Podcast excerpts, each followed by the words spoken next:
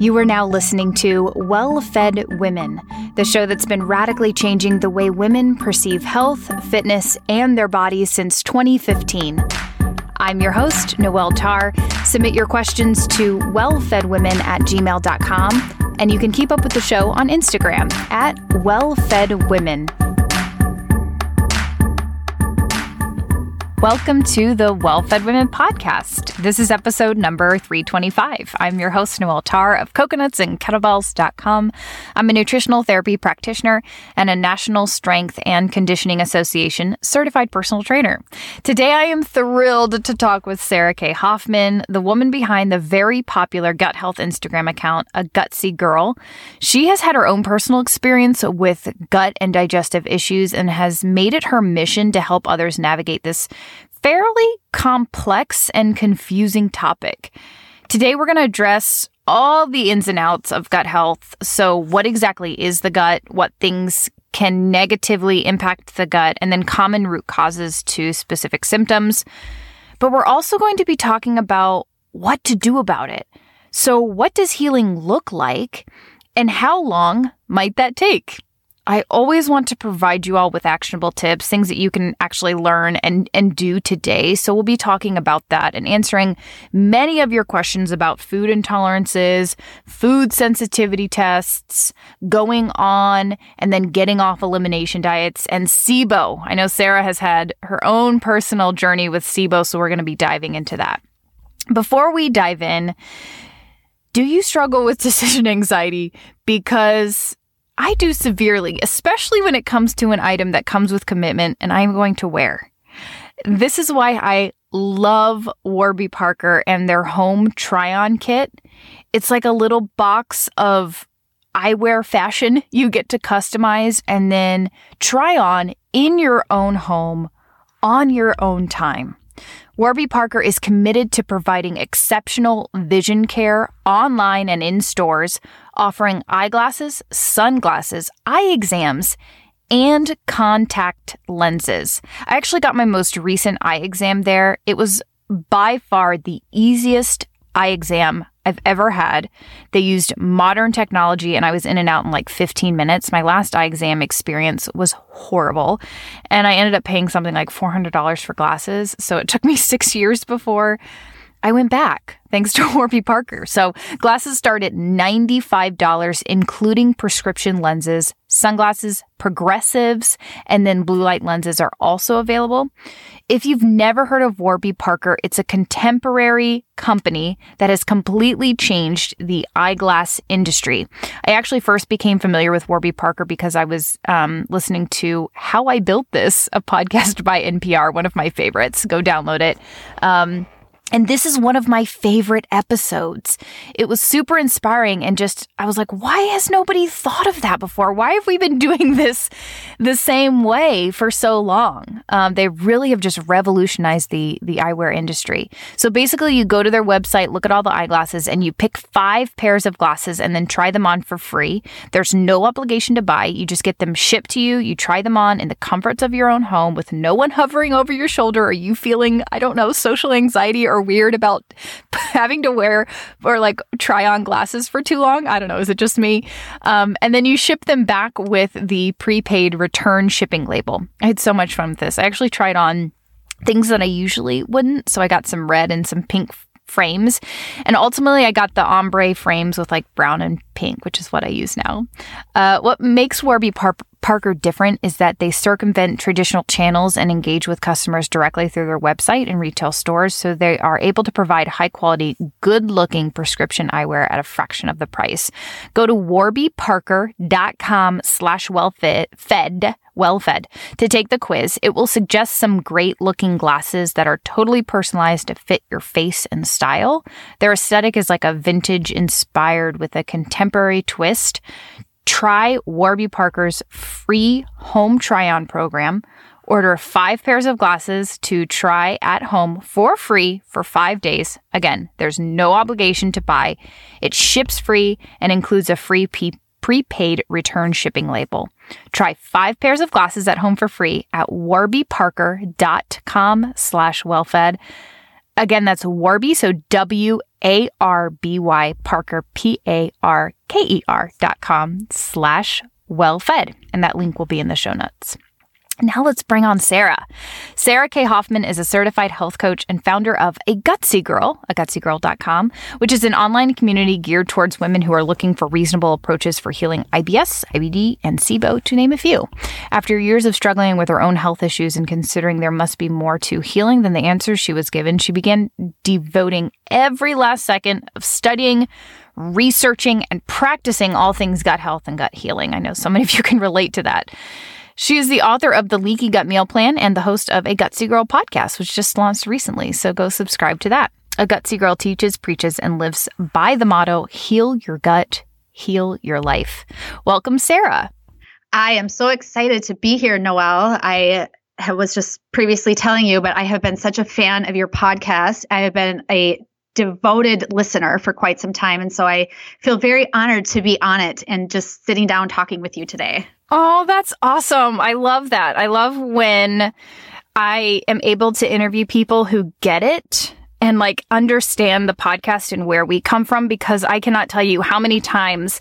I mean, I, I really want good quality interviews and conversations on podcasts and I want people to have actionable tips, right? Things that they can do where they can go and like take you know take steps to change their health like right away and i will be searching for for guests and stuff. And the, the process is actually very hard because so many people come from a very gimmicky like it, uh, there's a lot of red flags. You know, someone may be kind of, you know, you know, know their, their stuff on a specific topic, but it is just so laced with diet culture and weight loss, weight loss, weight loss. And like, that's their focus. And I just can't get on board with a lot of that. And I know that for so many women that, you know, sends them down the path of more health issues and it worsens their health issues, right? Like if you get wrapped up in this, like, you should be eating less and moving more, like the mm-hmm. traditional conventional idea of what health is, um, we know that that can spin people into you know, more health issues, specifically gut disruption and gut health issues, which my community struggles with so much. I, you know, grew up with my own issues. At age 10, I had IBS fair, really bad. Um, it would keep me from going to birthday parties and I would beg my mom to like come in and pray for me because I was just in so much pain, like just sharp pains. And this was as a kid. And, you know, it was a, a lot of because of like, now I can look back and correlate that and say, wow, that's when it, when I ate like really like high fat ice cream. So that really high fat milk ice cream, I would get these really terrible stomach aches. And I couldn't make that correlation earlier on. But even as I got older, and I know you have such a similar story where, you know, like I had a lot of gut issues in college and a lot of it was from, you know, trying to follow this like conventional advice of like working out and finding your worth and your weight and your body size and all that kind of stuff. So, um, talk to me about your personal story, story because talking about gut issues and gut health and like poop, like that's not a, like, I don't think most people are like, I want to like specialize in poop. So like what made you so incredibly passionate about healing gut issues and, and helping people find resolution with, you know, their digestive problems?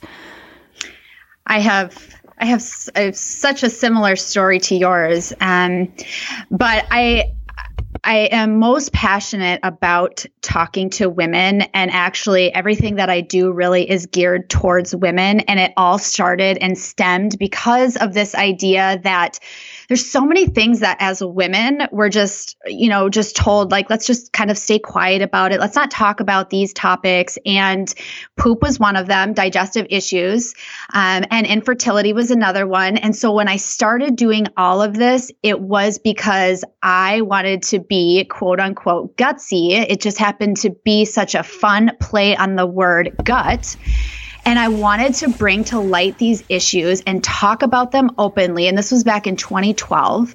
And I wanted to kind of document my journey along the way. So I because I really want to pull in your community and talk to things that are very relevant to them, I'm just going to tell the pieces of my gut story that I feel uh, probably 98% of you listening right now can relate to. And it wasn't until I reached, you know, this this place of where I finally found true lasting healing, which I have been quote unquote healed since about 2018, actually since July of 2018. It wasn't until I got there when I could really, truly, and honestly look back at my story and my life as a whole and really put the pieces together and understand how way really led to way. And what I mean by that is like you, you know, I have a story of growing up just eating processed foods, taking a lot of antibiotics. You know, there's there's nothing from my childhood that really was different, I would say. I mean, because it's though it's not okay, it was very common and normal back then, you know, to just you know, working parents eat whatever, you get sick, you take antibiotics. I mean, in my family, that's what we did, and that was it was okay.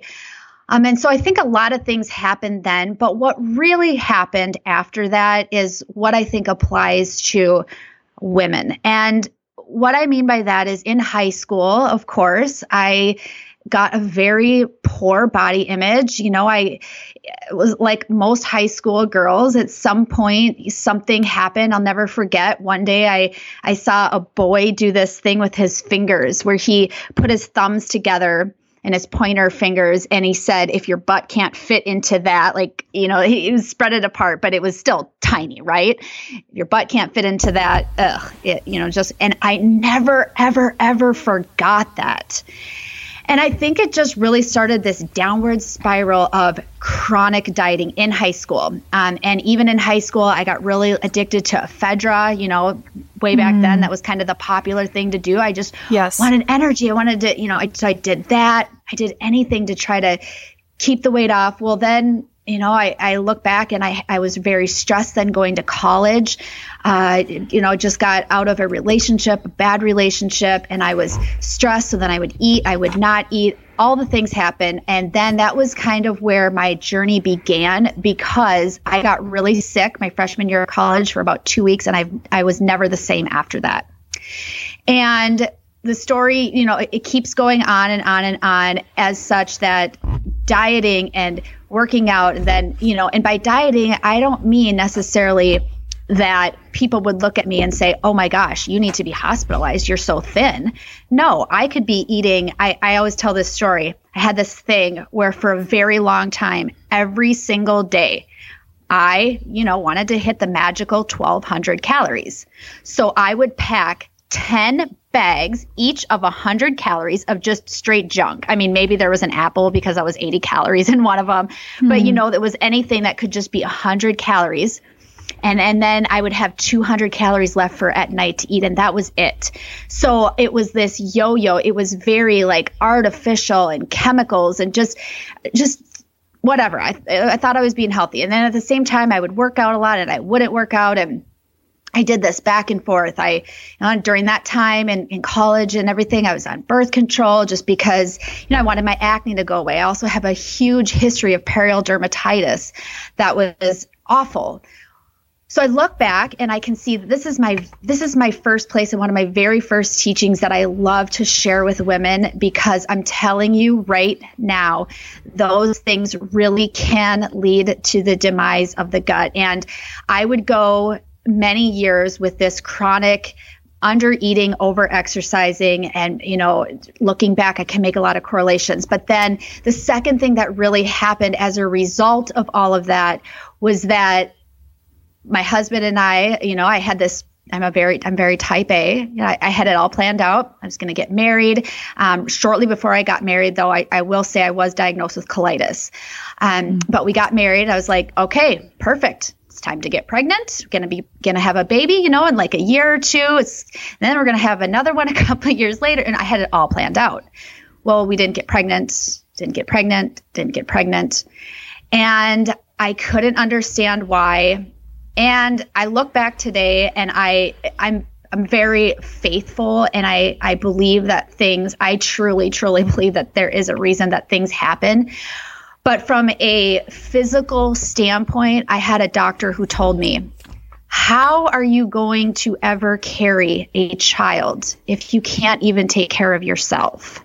Because at that point, I was just exhausted running myself into the ground literally with i was you know training like you i know that you used to run mm-hmm. long distance i was doing that i wanted to become faster i remember just running and saying lighter leaner stronger faster and i would do that over and over i kept that's what i told myself right so he said that and i've never forgotten that um, and so to this day, I still am quote unquote infertile, although we have adopted three children now. And so I do not want to have a baby at this point. Um, and, you know, everything's, everything's back to normal now, yeah. but it's like, I'm not trying anymore. Right. Mm-hmm. Um, but that's the second thing that I really try to, try to emphasize to women is that when you do all these different things that we think we're doing from society's standpoint of being the face of health, you can really be ruining so many other things. And it and the gut because it is connected to everything. You really are just completely tearing your body down as you're trying to strive so hard for something that is not actually probably healthy. So, all of that said, that you know that's where I focus. But I will say just to so we can start our conversation a little bit more after you know in between um, when I was diagnosed with colitis, which was 2008. Um, until 2018 when I was finally healed from everything. At one point or another, I have been diagnosed with colitis, SIBO, which I relapsed from four times, uh, a quote unquote adrenal fatigue, uh, a low functioning thyroid, and uh, it, you know unexplained infertility and then severe perioral dermatitis so those are all the things that have stemmed from the various lifestyle and dietary choices that i that i made or just you know from other lifestyle factors I want to unpack that because I think that that is a profound concept that is not like people don't fully, most people don't make that connection, but even people who do, it's, it's hard to understand how that actually works together. So how it, let's just start with, you know, what is, you said it's connected to everything. So what is the gut? Is it specifically the small and large intestine? Is it our stomach? A lot of people say my stomach hurts. So what actually is that? And then we can get into how does starving yourself, over exercising, maybe being mentally and emotionally stressed, how does that impact the gut? Okay, so I think when people say the gut, it's just a very it's a it's a term almost that means nothing except for what I when I say gut and when other people say gut, they just think somewhere in the stomach region. But the reality is that the GI tract, you have an upper and a lower, right? So in your upper GI tract is your small intestine, and in the lower is your large intestine, which we could talk about different things there later. But it's not just when we're talking about the gut, the small intestine and the large intestine. It has to do, and this is kind of where the downfall comes on many different places of people's journeys. The entire process of digestion. And that actually begins before we're even eating. It begins, and, and that's why the, the whole stress factor comes into play. Even when you're thinking about, eating. You're especially if it's a certain food that you you know have a certain preference to or, or, not preference to your mouth starts doing something right? So it's even when we start thinking. And then you're and then it goes there then your food goes in your mouth down the esophagus into your stomach which is different than you know because you had mentioned stomach and mm-hmm. the, the intestine. Stomach small intestine large intestine which is your colon and then out through your rectum your anus and becomes poop right? So it's, I think that when people say gut, it's just somewhere in the stomach region, but mm-hmm. digestion really is so comprehensive from mouth to anus. So, in other words, if we are mentally stressed, if we're stressed out about life, if we have anxiety or depression, or if we're stressed out about our food, right? Or if we're scared or fearful of our food, that is going to inhibit and negatively impact our gut. Exactly. So one thing that I actually had to practice when I had when I retrained everything, this final time that I heal, I mean literally everything. One thing I had to practice is when I am thinking about sitting down to eat a meal, which is very important, not on the go, running with a bar, sitting down and eating a meal, what does that pre routine look like? And I used to think that was so woo woo, but it's not. So hmm. I will give you a small little, for instance, I have three small children. They are four, five, and seven, and they are all extremely, um, they have volume levels that are out of this world. Okay. Like, I mean, I love that. They have their volume I, levels. I, it's just wow. Yeah. So, I know I am very, very sensitive to sound, and I believe Stephanie is too, right? Yes. Yeah, you yep. can you can tell I've listened to your podcast a lot, but I'm very, very sensitive to sound, and so because I know that, I know it's very traditional and everything. The whole family sits down and eats dinner, but if I listen and watch my kids jump up and down in their seats and screaming so loudly and throwing food and this, that, and the other, I can't eat without stress. And so to to overcome that one thing I had to start doing was I make sure I'm under no stress when I'm eating. And if that means I eat a little bit before them and then just sit with them at the table and help them process their own mealtime, that's what I had to do. And I found just that one change significantly changed the way that I would digest my food. So things like that, like pre eating, you haven't even put the food in your mouth yet. which no, I mean, that is, is a profound concept and it's hard with kids. It is so hard with kids and it's hard when we are trying to heal ourselves, especially I know a lot of moms here are listening who have new fresh babies and fresh, you know, I consider fresh to be within the first mm. two years where you are really, you, I mean, in all stages, kids are need us. But it's really hard when like you have a child attached to you 24 seven and you're trying to heal yourself. So talk to me about what kind of things negatively impact the gut. We talked about some of those mental stressors, but what things eh, have a negative impact on our gut? And then why do they have that impact? Or what are those physiological changes that actually happen in our gut which can then create symptoms? Okay so there's obviously i mean let's be honest air can negatively affect the gut which is why i really try to um, come at all of this from a very, very practical standpoint because I believe that the more we fear things, that is also really contributing to us getting sick and staying sick. Having said that, there are, you know, there's a lot of research out there around things that affect negatively affect the gut. So the first one that I want to just say because it's very obvious, we just kind of talked about it is stress.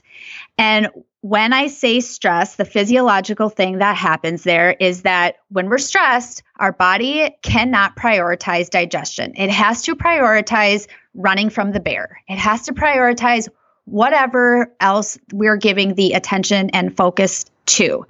So, stress is one of those things that is not just what I was talking about, like, oh my gosh, I'm so stressed, my kids are loud, but stress can also be working out too much. It can be um, things like um, the the the different things we put in our body on our bodies um, from the the cleaning products and the personal care items that anything that our bodies just think you know are, is not willing to accept you know that can be thought of as stress. So i know we're going to talk about exercising later so i'm going to continue on. But another other things that can have negative effects, obviously, um, NSAIDs, you know, over the counter drugs, they can have negative effects. Uh, not getting enough fiber can have a negative effect. So the whole fiber conversation is absolutely fascinating to me because you have two ends of the spectrum one side one side says you don't need any fiber and the other side says you absolutely need fiber. And i can tell you that i've done both and i have i have very strong opinion but research does show that not getting enough fiber doesn't allow your bacteria in the large intestine to flourish and that can cause negative effects um, another one. Okay, be- okay. Can we pause this? Because yeah. the conversation fascinates me too. So, your strong opinion is that you do need fiber, correct? It is. Okay.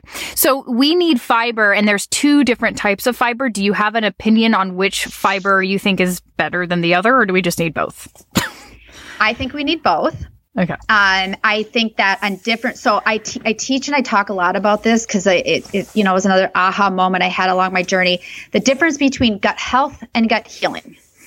Gut health, we need all the fiber, I believe, in the world because we're trying to be healthy. We want the prebiotics to feed our probiotics. We want more fiber, diverse microbiome. I mean, that's what the the one of the most well-researched tribes is the Hazda tribe, and it has been documented that they get up to 150 grams of fiber a day, compared to the average American maybe gets 10 to 20, maybe.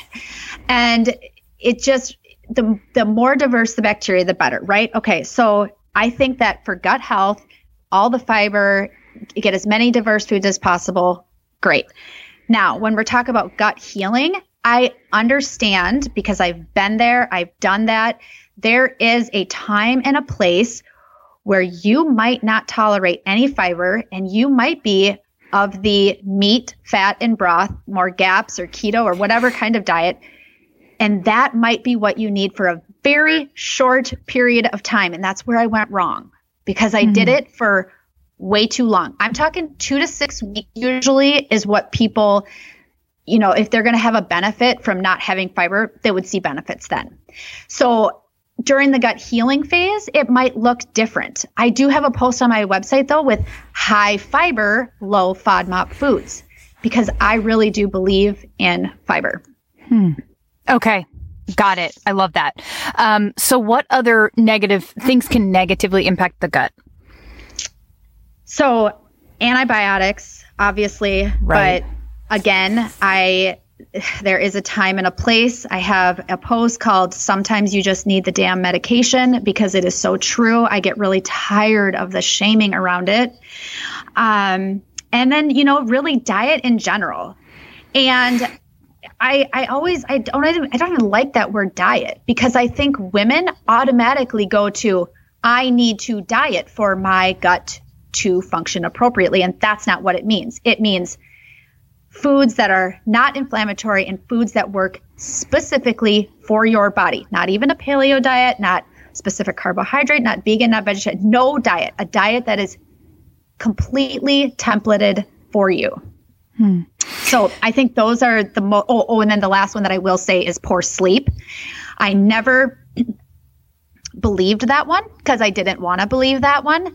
I and so I, I tested it and I once kept a one month journal on my healing journey. You can see I have it on my website written out day day by day, how many hours of sleep I got and what my gut was like the next day and also what my appetite levels were like and what I was hungry for. And what I found is there was a literal difference between seven hours and 45 minutes of sleep and eight hours for me. So today I get probably, I know, I don't know how I do it. I, I think like you, my husband's incredible, but I get eight to 10 hours of sleep at night because I know how important it is. The days mm-hmm. that I would get seven and a half or less hours of sleep, I was famished all day. I still am to this day. If I don't get enough sleep, I feel famished. My stomach just feels a little bit off. I'm like, I'm just moodier. I'm, I'm irritable. And that's no way to live. Most of my friends in real life know this. I am magnesium's number one fan. when I, somehow when I'm talking to friends in real life, I'm like, "Are you taking magnesium though?" this just always comes up, and this is because 80% of the population is deficient in magnesium, and it is the number one mineral you need for stress, fatigue, and sleep issues. There's so much research on magnesium. In fact, I was just reviewing some research last week about how magnesium actually reduces PMS symptoms. It plays a role in detoxification, digestion, energy production, stress management, and even our heart rhythm. And of course, it plays a big role in our sleep. So, magnesium increases GABA, which encourages relaxation on a cellular level and is critical. And that is critical for sleep. So, GABA is. Um, and because stress depletes magnesium, this also means magnesium is needed to support your stress response. And in times of stress, when magnesium is depleted, our sleep is inhibited in so many ways, both by cortisol dysregulation, but also by that magnesium um, depletion. So that's why I'm just so excited about Magnesium Breakthrough. I recommend Magnesium Breakthrough because it combines all seven essential forms of magnesium into one convenient supplement. Most magnesium supplements fail because they are not uh, they are synthetic and they're not full spectrum. So they don't contain bioavailable forms and then they don't contain this, uh, like actually seven different forms and all the essential forms, which all have different benefits. So when you get all seven critical forms of magnesium, you're supporting every function in your body that requires magnesium and you can reverse magnesium deficiency and continue to support your body during times of stress and especially during pregnancy with one supplement. I personally take it every night. I take two capsules and adjust according to my stress and sleep and anxiety. So I sometimes will drop it down to just one depending on my digestion. And then other times I'll bump it up, especially during times of added stress or if I'm feeling a bit wound up, and it's made a huge difference for me. Today you can get 10% off with our coupon code magnesiumbreakthrough.com slash wellfed. Then use our code wellfed10. That's mag breakthrough, so M A G, and then breakthrough, B R E A K T H R O U G H com forward slash wellfed and then use our code wellfed10 to get an extra 10% off. I think that's a huge one that probably spoke to a lot of people because I think we get into this habit of like, just put, you know, not making it a priority. And as, you know, if you're a parent, that's can be really hard and it takes more effort, right? To make sure that we're getting to bed earlier and protecting our sleep. And it does take coordinating with our partner to say, you know, you may not need as much sleep as me, which is, uh, I think there's actually been a study that showed women need, I can't remember what it was. It was somewhere between like 30 and 35 minutes more of sleep than men. And you know, it's like, hey, I, I need that. I showed that study to my husband because I was like, look, I actually do scientifically need more sleep than you and I need your help so that I can actually get that and be and feel good and we're all happy. So I love that. Yeah. Just, I mean, it, it, it, made sense to him because in his mind, he was like, oh, wow, okay, we're different. We have different bodies. And yeah, we, you need a little bit more sleep. So we're going to work together um, to make sure that that happens. So if someone is experiencing gut related symptoms, which there are many, and you've mentioned, and we'll, we'll talk about the specific ones in a second. But if somebody's like, they're just not feeling right, they start to have digestive issues. Maybe it's bloating. Maybe it's gas. Maybe it's, you know, diarrhea. Maybe it's just, um, like constant cramping, or maybe they've been diagnosed with IBS? Like, how do you know what is actually causing it and what's the actual thing that it, like, can you talk about maybe some of those root causes to common digestive problems? Yeah, we can talk about that one first. So, root causes i just got done writing this this piece just i've just kind of kept it tight to the vest right now because i'm still really thinking about it but when we talk about root causes, there's there's really three pieces to it, and I think that they uh, that people get really confused by what they're feeling and what they've been told and what they've researched. And what I mean by that is there's the diagnosis, which means you go to your doctor, your doctor tells you, "Oh, you have IBS, on your way." Then there's the root cause, which is okay, I have IBS, but what does that actually mean? Because IBS is just IBS is just IBS. It, it's just a set of symptoms, really. But it, I can't tell you how many times I was told that, and how many times probably half of the people listening to this have been told that. How many times my father was told that, who passed away from colon cancer. So it's just it's it's a diagnosis, but what does it mean? What's the root cause? Okay, and then the third thing is the trigger, and the trigger is usually all of those things that we just discussed, uh, all of the different, you know, alcohol, mm-hmm. food, antibiotics, that that sort of thing. So, I think it's really important that that when starting your journey or starting anywhere that you really understand those three verticals to begin with. Okay, so if we're talking about root causes, here are some very common root causes of either and or IBS or IBD. Um, Okay, one would be SIBO, which is small intestinal bacterial overgrowth. Another would be food intolerances. Another could be leaky gut, which is also in quotes because the medical term for it is intestinal permeability. Another could be parasites, yeast overgrowth, could be uh, nutritional deficiencies. Very common ones for gut, uh, any any type of gut problems are zinc, magnesium, and then in certain, you know, every single uh, diagnosis would have specific things like, for instance, B12 deficiency is very common in SIBO. And then heavy metal toxicity could be another one as well.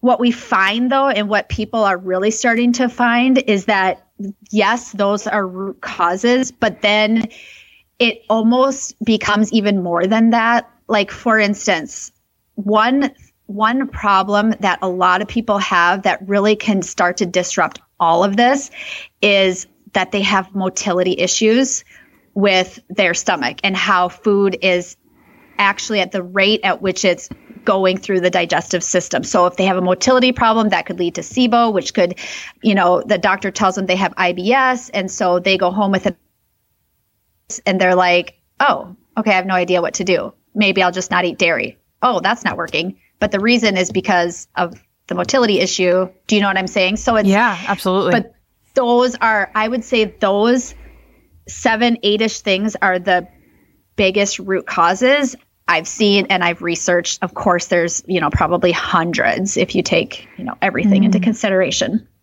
So, motility issue, just to clarify, is common with, for example, thyroid disorders or like hypothyroidism because if your your if your thyroid is not functioning properly not you know it, uh, it's low so your your thyroid hormone is too low in your body your thyroid hormone is responsible for metabolism and your energy and all that kind of stuff. So you could very well have a lot of people with Hashimoto struggle with this where their food doesn't move fast enough through their digestive tract. And what happens then is that is food sits longer in the small intestine, for example, or the large intestine, and then it'll start to ferment and then you have bubbling and gas and bloating, and that can actually lead to a small intestinal bacterial overgrowth. So even once you're di- you have the diagnosis of okay, you have IBS. Okay, wow, the root cause is, I- is small intestinal bacterial overgrowth. The root cause of that root cause is actually a motility issue, which the actual root cause would be a thyroid issue, which is a great example of how so many things work together in the body and why holistic treatment is important. Um, so, are there any other common root causes of motility issues besides like a hypothyroidism or Hashimoto's? I think another common one is it could be structural. So, hmm. some people just the way that their intestines are, uh, they're more conducive to to these overgrowths or you know slower faster motility that's the other one that i think is pretty common as well. Mm-hmm. And actually that that makes perfect sense because I most people that have motility as the, you know, kind of final culprit or beginning culprit, they most women have hormone mixed with gut issues. That's very common. Mm. I mean, I had it mo- almost everybody. I, I barely can think of anybody who didn't have that combination going on. Right, because now hormones have to be detoxified out of the body and the gut is one of those ways where we eliminate, you know, estrogen and all that stuff. So if it's not moving fast enough out of the body, estrogen is actually reabsorbed. So now we have hormone issues and hormone imbalances, and we can have issues like estrogen dominance on top of all of that, which sounds really fun, right? Um, and it's exhausting. And that's why so many people are like, what is going on? And how do I even, where do I even start? So, are the, do you have any recommendations for people who struggle with motility issues? How, how where do we exact like that exact question. Where do people even start? How do they figure out what is at the root cause of their root causes and even how to address some of that stuff? Yes, this is the million dollar question, as you right. said today yeah. on today's podcast episode. Um, okay, so this is the question that is obviously the most asked, and the one that I had to really spend a lot of time thinking on for my own journey. And when I look at other people and what they did in order to come to this conclusion, and I will give you my three steps that I think every single person should do in order to really start understanding their bodies better in order to heal their gut. So, number one, I, if I had to do it all over again, I would never have just jumped into any arbitrary diet. I would not have just, what I did was I said, I think this is what's wrong with me. I'm going to do the GAPS diet. And mm. I would never, ever, ever recommend that to anybody because of all of the things that can stem after that if you don't truly know what's wrong. So, the first, very first thing I say is don't change anything about your diet or your lifestyle. It might be painful, it might be miserable, but you can do anything for uh, two to three weeks.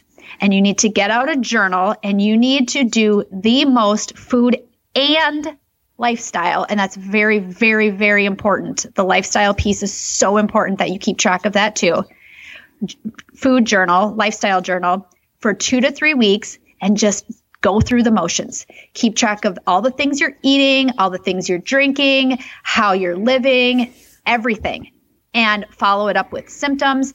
I have my I have created my own 90 day gut healing journal, and in there is my um, I do kind of like a normal journal mixed with a bullet journal because that's how I had the most success and I created a key with different like gut symptoms or headaches. You know, there's so many different things, not just, you know, diarrhea or constipation. I mean, it's it's mood, it's it's um, acne, other skin issues, you know, everything. So there's a key and and you really just want to as meticulously as possible keep track of everything. Do that for 2 to 3 weeks if you're in so much pain that you need to go to the hospital, that's that's uh, that's something completely different. But I'm just saying, if you've been dealing with this for two to three months and you're just not getting better, and it's just you're feeling very uh, meh every single day, do this. Start there. Once you're done with that journal, you have now created a story of what's going on. So people always ask me, well, if I am fine today and then the next day I have diarrhea and then the next day I'm fine, the next day I'm fine, the next day then I have diarrhea. Wait, is that okay? And it's like anything can be okay. When it's not okay is when it is very consistent over any length of time. So if you've been keeping your food journal for 2 to 3 weeks and you're finding every single day, 5 times a day you have diarrhea, there's definitely something going on. But now you have this story about how you've been living, for two to three weeks and you can bring it into a medical professional. At this point, this is this is number 2. My then after that you would do tests based on what that story is telling you. And I have a whole guide. It's called a beginner's guide to digestive testing because this part gets really confusing too. And it's really hard. It's really hard to talk about because you know there's the western way there's the functional way there's integ- there's so many different ways that you can go and one way you know you c- sometimes can use insurance sometimes you can't the another way can be very expensive out of pocket so i understand that the problem is that a lot of times the true issues can only be found by working with someone who is willing to think outside of the box and give you some of these tests that a complete blood count at your general physician's office cannot provide. So the secret here really is that you have to really make sure you're going to find somebody, get recommendations, get referrals, ask around that can help address what your story is telling you. So you go in there, they look at your story, they say, okay, we are going to test you for, um, we're going to give you a Dutch test for your hormones. We're going to give you um, a SIBO breath test. And after that, then, um, you know, you'll come back in a couple weeks and we'll move from there. So then you go home. You've now taken tests based on this very specific story. And you return to your doctor's office two to three weeks later. And he or she tells you you have X, Y, and Z. When you find out you have X, Y, and Z, you make this is step number three, then in order to heal your gut forever, you make changes. Of course, you're going to probably have to make changes. There's nothing wrong with that, but you only make the changes that are necessary for what you have been diagnosed with. If your doctor or your practitioner that you trust that has just told you you have SIBO and a low functioning thyroid says white rice is okay. There's no reason you can't have rice on a daily basis. Don't go home and tell yourself that you can't have white rice because of some other old belief, like it's too many carbs, it'll, whatever it might be. It's not paleo. That, yes, exactly. right. Like that, exactly. It's not, right. it's not paleo, so it must not be healing for my gut. You know, right. it's, that is where the final trap that I see chew, what happens because so that's the third step that you that absolutely has to be done those are my three steps. And I think if you follow, it's not easy. Though I mean, there's it's so simple. It's so simple. But that that whole that process right there could take you three years, right? Mm-hmm. I mean, I'm not saying it's easy, but it's very simple. Yeah. So let's jump into questions because I, th- I have so many follow up questions, but they're going to actually kind of come out in some of these questions because I know we have a lot of like it, a lot of people end up working with somebody and trying to find resolution, but like you had, you know, they'll relapse or they won't be able to completely clear SIBO or their symptoms still persist. So let's jump into some of these community questions that we can help help our people. So this is from Caroline. She says, and this is again we're going to be driving some of these points home and there's going to be some repetition, but I think it's very necessary. Caroline says, can over-exercising and under-eating cause gut problems? Are there certain diets like vegetarian or vegan, for example, that are more, more prone to gut problems? Also, and I think that this is where we can, we can focus here, Sarah. She said, I took a food intolerance test and had so many intolerances. Do I need to remove all of them for a few months or just the heavy hitters like dairy, gluten, corn, etc.? And what is the best way to approach this for long-term healing? I love this question. There's a lot to unpack. So if I miss something, just remind me. Mm-hmm. Uh, okay, so I will just, I'll first address the food intolerance thing because I do think it's really important, but I also want to address her exercise uh, one as well. So, food intolerances. When I first took a food intolerance test before I knew anything was wrong with me, even before I was diagnosed with colitis, it came back, my food intolerance test, that I was intolerant to 22 foods. So, I avoided those 22 foods like the plague. Didn't matter. I still felt awful. I do believe that there is a time and a place for a food intolerance. And if you want to get one today, great. But but in hindsight and looking back, what that told me and all that told me was that I had a leaky gut. My gut was not things things were seeping through because the physical piece of this is that the the junctures that are supposed to be tight, they they loosen up and and in theory different things seep through, you know, different particles, things that are not supposed to get through, get through. And then when you take a blood test like that, everything's showing up that you're intolerant to everything.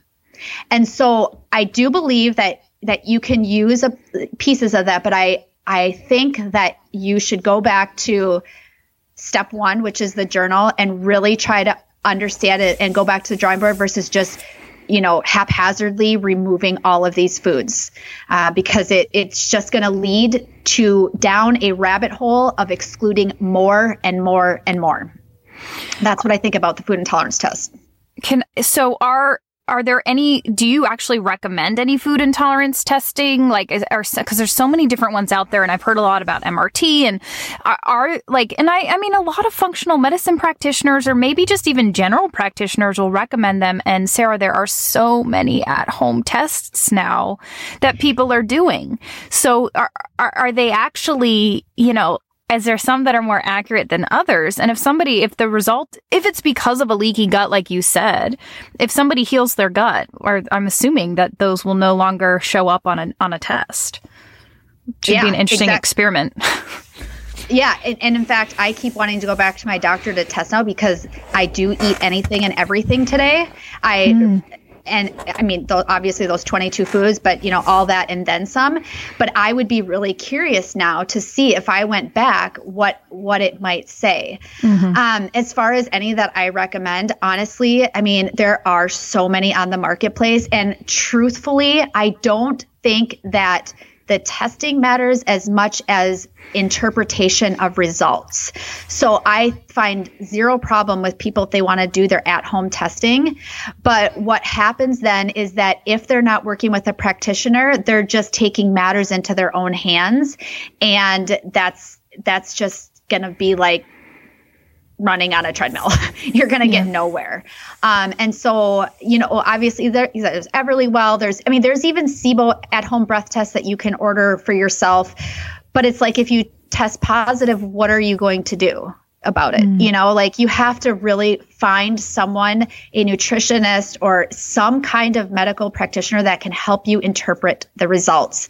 So for me, after I got that one done, what I did then was they said, okay, well now let's do let's let's do prick tests to make sure you're not allergic. And of course I wasn't. I wasn't allergic. I'm not allergic to anything.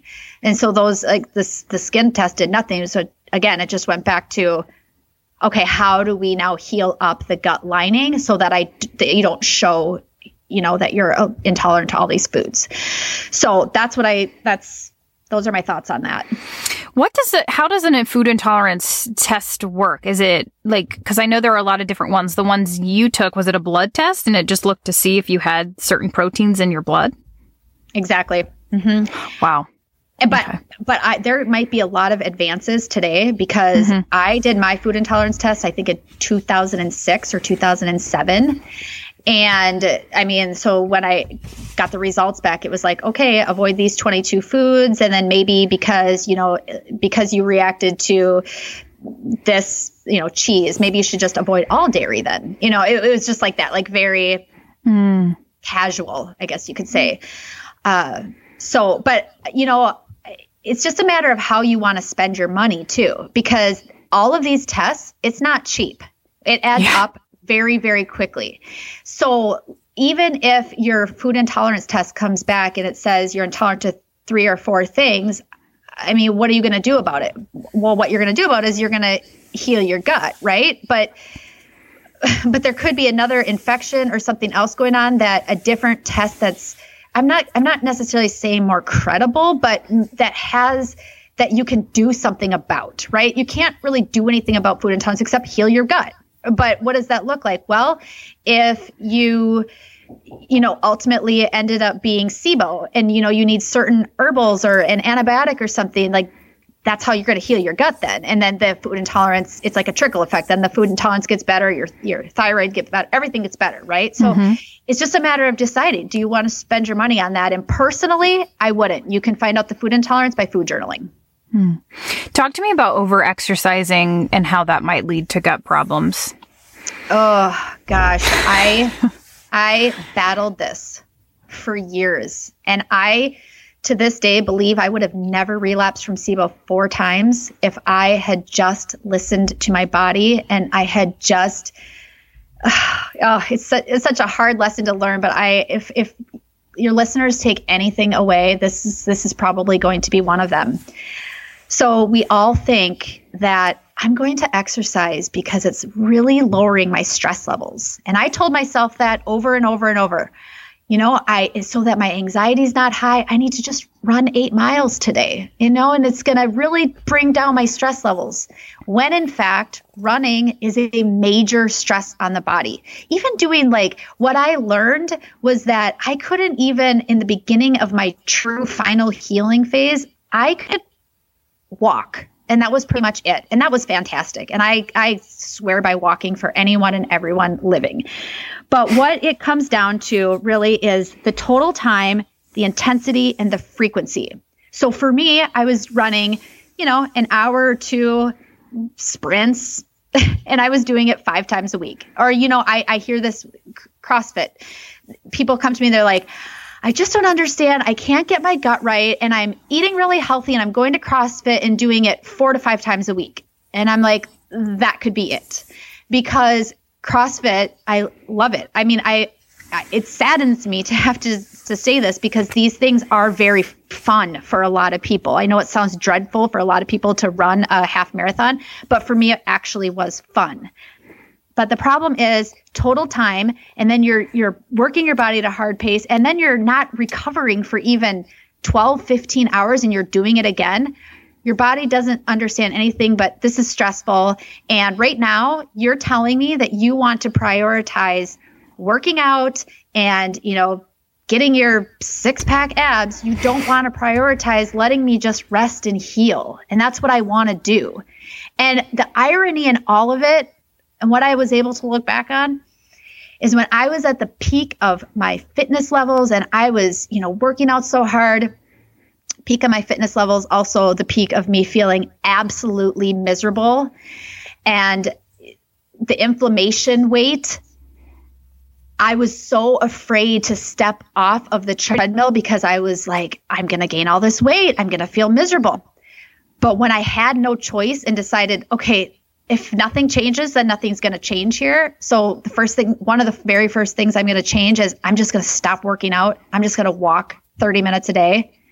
The weight just did its thing. I got to my set point theory. You know, set point theory just mm-hmm. means your body goes exactly where it wants to go. And it did that. And I didn't have to try and I didn't have to, I, yeah. So all of that said, it comes down to your total time of your, how long you're working out, the intensity of that workout, and how many times per week you're working out. Hmm. This is a great question, and I'm sure one that everybody wants to, wants the answers to. This is from Jody. She says, "How long does it take to heal your gut after making changes to diet and lifestyle? When would you expect to notice a difference if it's working?" Yeah, this is a very good question. I have a post called "How long does it take to heal my gut?" Because the answer is, it's it's not a it's not a exciting answer, but it's it takes as long as it takes you to find out really what's what's the root cause of what's going on and when you can address that. But let's say just for conversation's sake that Jody knows exactly what is wrong with her and she does have her diagnosis. I believe that how long it takes is really it's dependent upon the severity and or the length of time that it really took to get to that place. So I believe that I had a decade long journey because I did a decade long I did a, I did made a lot of mistakes along the way and I you know I really ran myself to the ground and and I had a lot of very complicated issues.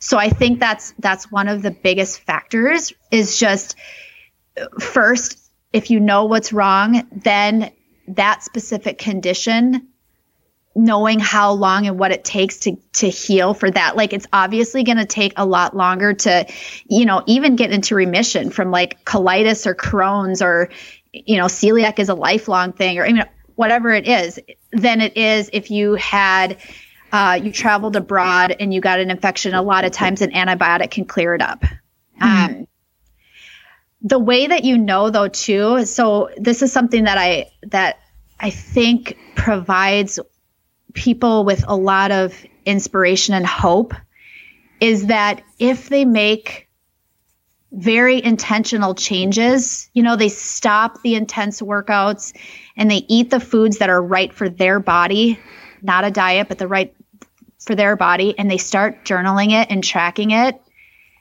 you can truly see a difference and feel better within days because that is actually how fast our cells turn over. Every 72 hours, I believe it is, our microbiome cells turn over. You can start to see a massive difference immediately, but how long it actually takes to heal is a different story.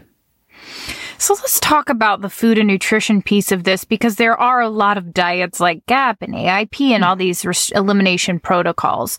So after somebody figures out what's wrong and they do do an elimination approach, maybe they did, like this is from Alyssa and she says after elimination, very strict for an autoimmune issue, how do you reintroduce foods? She says she's feeling a little bit stuck.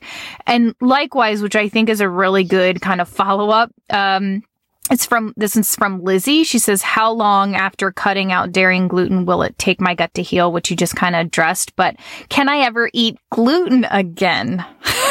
that was a Amen. very popular question in Facebook. Like, can I eat gluten again? Is this ever going to be a real thing? yes, you can. I started fermenting and making my own sourdough bread, and it's the most incredible thing ever. I love mm. it so much. I even eat, you know, traditional gluten here and there. Yes.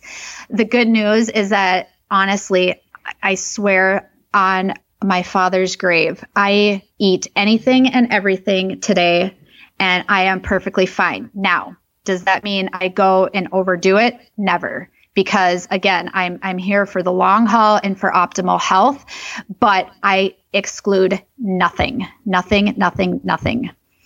Um, so there it, there is hope, and you can get there absolutely, as long as it's not an allergy. Obviously, you know, I mean, some people, or if you have celiac, I mean, no, you can't, can't ever have gluten again. There's no, there's there's nothing you can do for that. Um, but there is hope if it's you know anything out there, m- most things. Um, and what was, I'm sorry, what you had asked another question too. Oh, how to reintroduce things. Yeah. So this is this is a very it's it's challenging. I actually have an entire blog post how to reintroduce foods because in my journal there are two symbols for reintroducing foods. There's an R which stands for reintroduction and there's an N which stands for a new food. So typically when people go on elimination diets, they, they eliminate a lot of things. And, you know, whether whatever kind of opinion you have on that is fine. But at some point, I just beg people, please start to reintroduce foods. You cannot diet harder. It's not going to help heal you any faster. I can promise you that. So you start adding things back in. And let's say you have always eaten, um, let's say you've always eaten a lot of broccoli, but you took out a lot because you knew you thought it was causing you a lot of gas or whatever. When you add that back in, I always say slow and go.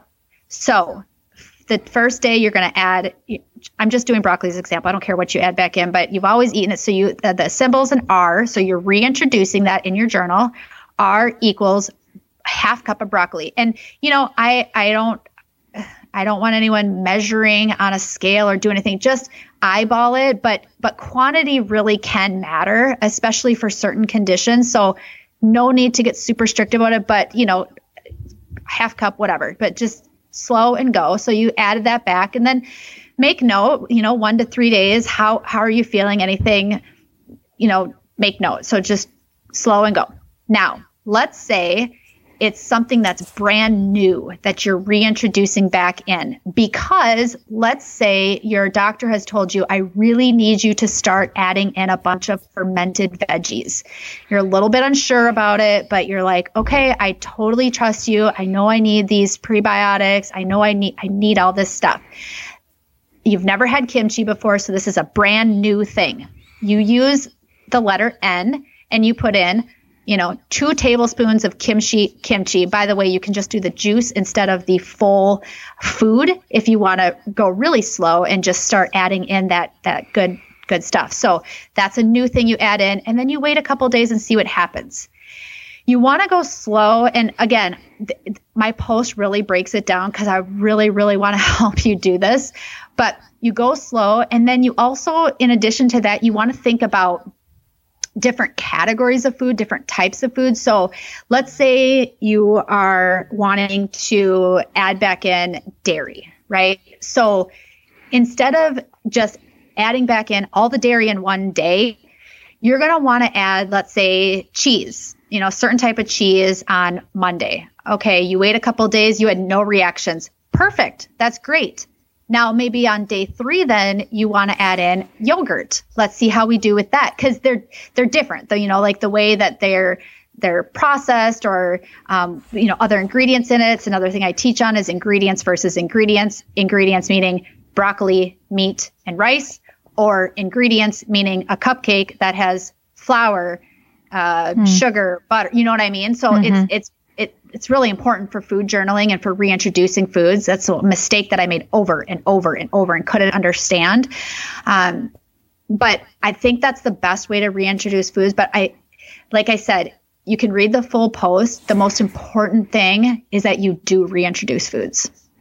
And what if somebody has symptoms? Like, what if they're reintroducing foods and they start to get these negative symptoms? Does that mean they need to pull it back out and reintroduce it later or keep on with the reintroduction? Uh, personally, I think you either go down in quantity or just pull it out and try something else similar to it. Like I like I gave the cheese and the yogurt example. You know, maybe like same category or like some people they they have eliminated all FODMAPs. Maybe they add in something that has you know, on the first day, the fructose, and that doesn't work for them. Okay, well, then maybe the next, on the third day, they try an oligosaccharide, which is the O in the FODMAP. You know what I mean? Like, so mm-hmm. stay within the same category to see, like, maybe it's just that specific food. And that's what I mean by you can't just say, I'm going to follow a paleo diet, I'm going to follow a vegan diet, I'm going to follow GAPS, because there's always going to be something that's not right for you based on your current circumstances, your genetic, everything. Hmm. And the purpose of doing an elimination diet is to heal the gut in the short term and then always reintroduce. Would that be correct? Yeah, it's that it's it's like the four R's, you know, it's remove and then you you know repopulate the good bacteria. It, it's just a, yeah, it's a whole process. Removing right. anything that could be inflammatory or irritating to the lining or I mean, and it is strict. You know, I and that's why I think you have to be really sure that that's the right thing and the place for you to start because it is strict and too often women just want to get stricter then. yep, you're exactly right. This last question is from Sarah. Um, and she's been dealing with some stuff for quite some time. So I'm excited to get your opinion on this. She said, How do you resolve SIBO and dysbiosis once for all? Sorry, I know this is a huge question, um, but you have experience with this. So she said, My stool test showed dysbiotic bacteria and a SIBO breath test was positive for hydrogen. I did two rounds of rifaximin, and I think that's an antibiotic, and symptoms were way worse. I feel at loss for what to do next with a history of 10 years of IBS and gut issues, and I can't even imagine having a healthy and functioning gut at this point. Um, and then Lindsay followed up and says, This one, I have hydrogen SIBO six months and a thousand dollars in herbal antimicrobials later, and I feel no better than when I started. Oh, this is this is a topic I could talk about SIBO forever because I, oh my gosh, I'm super passionate about it. Okay, so here's a few things I want to say about this. I want to first address the herbal. Um, so I too did herbal antibiotics for about six months to a year, I believe, and I didn't get any better. And this is, you know, kind of around the time when I started to think we have to start marrying Western and non traditional medicine a little bit better. And we need to stop shaming people that might actually need an antibiotic. And so, because I thought that if I stopped just doing herbals and treating it like that with uh, herbals and, and uh, diet, that I was going to be shamed. And I was like, well, you're not very natural. So I fought it for a very long time. So what I want to say to you is that just please listen to this next part about what I'm going to say and consider something different. So I don't know you're taking your herbals. I don't know how severe your SIBO is, but for me personally, mine was very severe in the sense that by the time I was diagnosed with SIBO, I had to do B12 injections to my stomach because I was so depleted of nutrients. And most of our nutrients our food is digested in the small intestine and absorbed there. And so if you're you know really tired and and finding that you're just that's you know you're not getting better be, because you're it's pretty severe. So having said that, you both have been diagnosed with the hydrogen. So that was me in the beginning. I was diagnosed with hydrogen. And then along the way, as I kept getting worse, it was hydrogen mixed with methane. And it was just a whole host of problems. Uh, here's what I will say about the rifaximin. So, rifaximin is the antibiotic that I took. It is the most common route that doctors will go. But here's the problem depending on where you get your rifaximin or what kind of doctor you're working with, it is one of the most expensive prescriptions for gut problems out there. And I cannot, I still cannot truly understand it. I, you know, I've, I've done a lot of research and I think I've gotten to the bottom for why it's so expensive. But it's very expensive, number one. So if your insurance will pay for it, that is fantastic. And I'm guessing you had your insurance pay for it that but the problem is insurance has approved it for mostly and a lot of times traveler's diarrhea. And for traveler's diarrhea, you get a prescription for two weeks. So she didn't mention, I think Sarah's her name. Mm-hmm. She didn't mention anything about how long she was on rifaximin, but I can guarantee it was 14 days.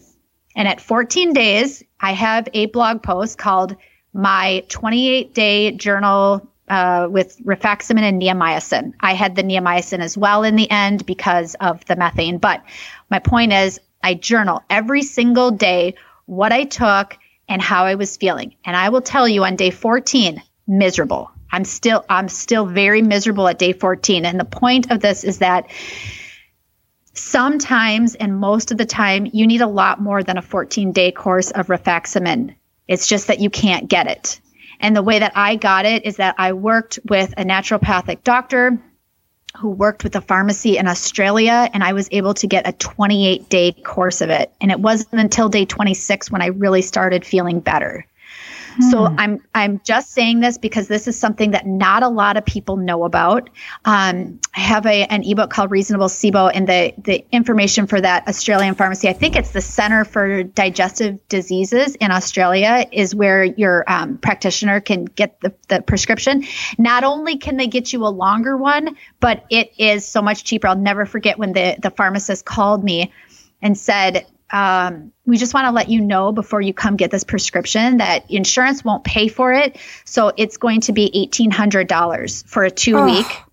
And I was like crying because I didn't, I, we didn't know what to do. And my husband was like, if you need it, you need it. But I was like, on principle alone, I'm not paying that. But I'm glad that, you know, I, I don't know. I, I'm thankful that I didn't because it led me to finding this Australian pharmacy that I'm now able to share with so many other people. And that whole prescription cost for four weeks was like, with shipping and everything from Australia, less than $400, which is still, you know, a hefty amount, but it is what I needed. So that is one thing I will say. The second thing I will say is if your SIBO is not that severe and it's not that the 14 days didn't work for you, second thing is is what did you do af- during the course of the antibiotic and what did you do after? So while you're on the antibiotic, I know this is people have differing opinions about it, but I've tried both and I will tell you that I had to be eating FODMAPs at least to a degree while on the antibiotic. If you think hmm. about it, the bacteria have to be out, they have to be out to play so we can kill them, right? And if they're not, if we're keeping them into hiding, we're not really eating anything. What are we? What you're you're actually probably feeling okay. Then you're you're not getting anything, right? So I tried it both ways. Uh, the first time I ate no FODMAPs, I relapsed in like a month. Um, so I would say that then afterwards is also critical. You have to have a game plan for after the SIBO antibiotics. So sometimes that's going to mean remaining low FODMAP for a period of time, but usually what it means is what was your underlying cause? If you don't know why you the SIBO was there to begin with, it's going to come back, even with a 28 day course, because it happened to me three times, three subsequent times, until I realized that for me, my issue was motility, and I worked on that tirelessly. I, to this day, I have to work on it. Um, and so I think that's the second thing to really understand is what are you going to do right after that antibiotic?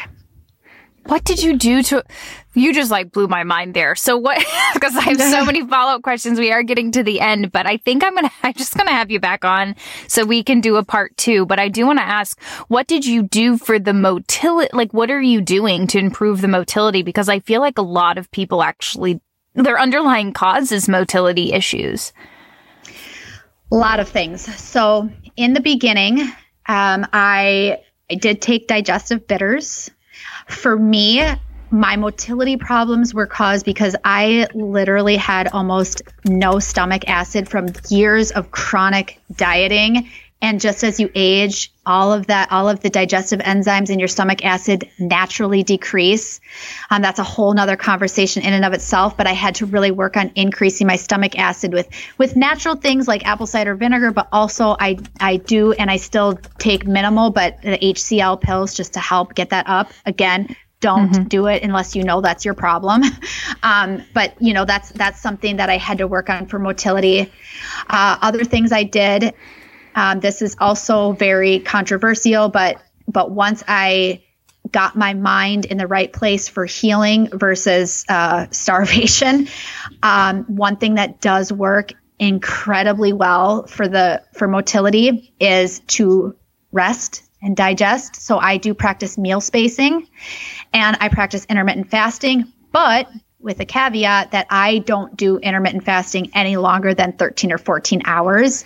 I do it very short amount of time because I do it for strictly for digestion and motility to let so for motility you need to be able to allow the MMC, which stands for the migrating motor complex, to be able to do its job. And its job is really just to help, if you think of it like a sweep, sweep through your digestive system and clean everything out. I don't mean clean everything out like you're going to have diarrhea everywhere. I just mean like really help your food keep moving along at the pace that it's supposed to go. But it only is activated every 90 to 120 minutes.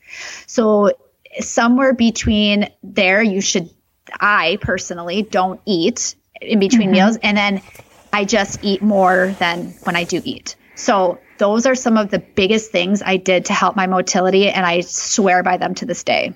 Oh, also, I do take, um, and I'm I'm very open and honest about this. I do take LDN, which is low dose naltrexone. I was first given it when I was diagnosed with colitis, or sometime after that, because it's a it's an alternative drug. But a lot of research then showed that it is very conducive for gut motility problems and in, in those who have SIBO. And so my doctor suggested that I just stay on that. And so I, I do take LDN every single night. And did you keep doing SIBO breath tests to to confirm that it would come back? And then did you, or, or are you just more looking at symptoms? Straight symptoms. Uh, it's it's one of those things where I had very classic symptoms. I mean, mm-hmm. I can I can literally tell if I'm even a little bit feeling off from mm-hmm. SIBO or like from any kind of incorrect ratios of bacteria in my small intestine. I can feel it and I know it. And and because of that, there's um, a supplement called Dysbiocide that I always have on hand that really uh, I'll take, you know, very religiously for seven days. And then I also don't work out. I really, I just really focus on resting, digesting, and I, I get back to normal immediately. So, yeah, there and so some of those things I still do to this day. Like I said, the HCl, mm-hmm. I do, I do. I mean, apple cider vinegar, things like that. Um, but they're all they're natural things. You know, I don't I don't take a bunch of supplements or anything anymore. Do you take a probiotic still? I do. I take one now because I believe in flourishing with as many different mm-hmm. microbes as possible. I want I want it all. Um, you know, it's it's a it's a it's a hard conversation because I talk to so many people and do so much research about SIBO, and it's very controversial when you have SIBO or if you have histamine intolerance or you have all these other things, you have to make sure there's million probiotics on the market these yeah. days. They, they all do a great job of marketing that they're doing you good, but the reality is that there's very specific ones that people need for very specific points on their journey and i have a, a blog post all about strains and species and that that might be interesting for some people mm-hmm. i will i will tell you though that you know do your research on probiotics so yeah. you know that i mean it's you just want to do your research because it's a lot of it's just snake oil yeah. The last question I had is is about the er, like so if somebody's doing the herbal antimicrobials and and not the so say they're treating SIBO with and trying to do it with the antimicrobials and they've been doing that for a while the herbals should they be doing like you said eating higher FODMAP foods and trying to kind of stoke the fire so to speak with that as well or is that more just for if they're on the antibiotic course? I've I did it where I was eating FODMAPs. Now, it didn't work for me, but that's not to say it's because of that. Because mm-hmm. again, I needed the antibiotic. Uh, I have heard though a lot of people when they're doing the herbals and they're going the more quote unquote natural route, they don't do FODMAPs while doing herbals. Okay. But again, I think every practitioner has a different opinion on it.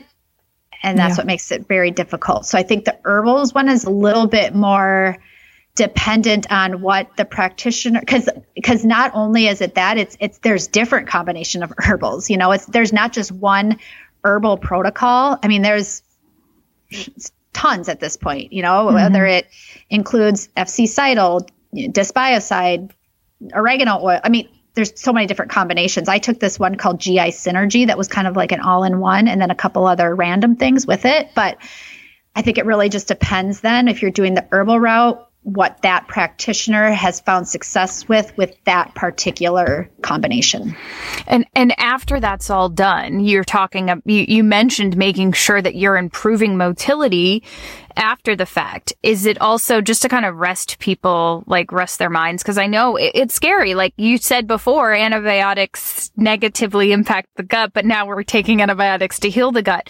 So it, do people also need to be focused on, okay, now I'm going to take probiotics to kind of repopulate after they're on the, the antibiotic? Or I'm sure their practitioner would sort of have them on that process, but is that what like kind of a normal process looks like?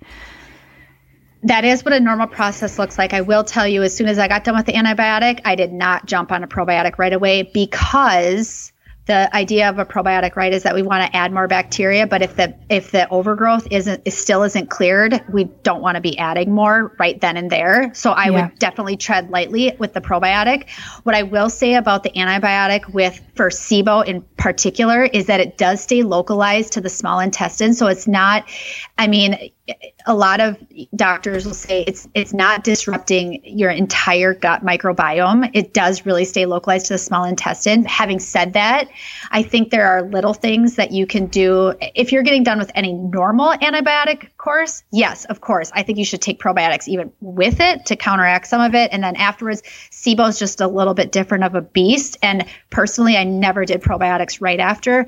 What I did do is just started to incorporate um, different foods. I tried, you know, I little by little added back our FODMAPs back in just because, you know, those are really healthy foods, which is tragic that they're FODMAP, you know, mm. seen as so bad for SIBO. Um, and then really it came down to the lifestyle stuff. It really came down to the lifestyle. Sleeping. getting your sleep, and not over exercising and yeah. managing your stress. Yeah. Sarah, thank you so much. You are a wealth of knowledge. I have so much more I want to dig into. So we're definitely going to have you back. I actually had, we've already talked about this, but I want to talk more about dysbiosis and SIBO with you. So, um, if I can have you back soon, I know you got your own podcast going on. You have a lot going on. So tell me where, um, we can find and follow you yeah, I'm I'm pretty much everywhere as a gutsy girl. I have a YouTube channel, my podcast just a gutsy girl, which by the way, you have to come on it too because I have a very specific topic we could do there. Oh, I'm down. um, It'll be fun. And my website's a gutsy girl. Instagram's a gutsy girl. So yeah, come ask questions. I'm I'm a pretty open book and I tell it like it is today because I believe that if someone would have shaken me a little bit more and was like, "What are you doing?" Mm. I would be far better off. So um, yeah, I would like to. I'd just love to connect with you. Awesome. Hey, so everybody follow her on Instagram. She's got a fabulous Instagram. That's how I, you know, connect with you. And I started reading some of your stuff and it's fantastic. Um, we will link to everything in the show notes. I was taking a little, some notes and I may not have links for every little thing that we mentioned, but I will make sure that I try to put it in there. And then I'll work with Sarah to make sure that we link to some of the things that she was mentioning in terms of resources on her website. This was uh, a, a podcast that was packed with information. So you probably just go ahead and plan on listening to it a second time. Um, and definitely come into our Facebook group. It's the Well Fed Women Holistic um, Health Community. And you can comment and, and talk in there too. And that's where we got all these wonderful questions. I hope we got to, we got to most of them. And like I said, I'm going to have Sarah on again because this was just fantastic. And we have so much more to talk about. Thank you, Sarah, for being here. Um, and, uh, yeah, we will talk soon. And for more from me, you can go to coconutsandkettlebells.com. Again, for more from Sarah, go to a gutsy girl. That's G U T S Y G I R L dot com. Thanks, guys, for being here. We will talk to you next week.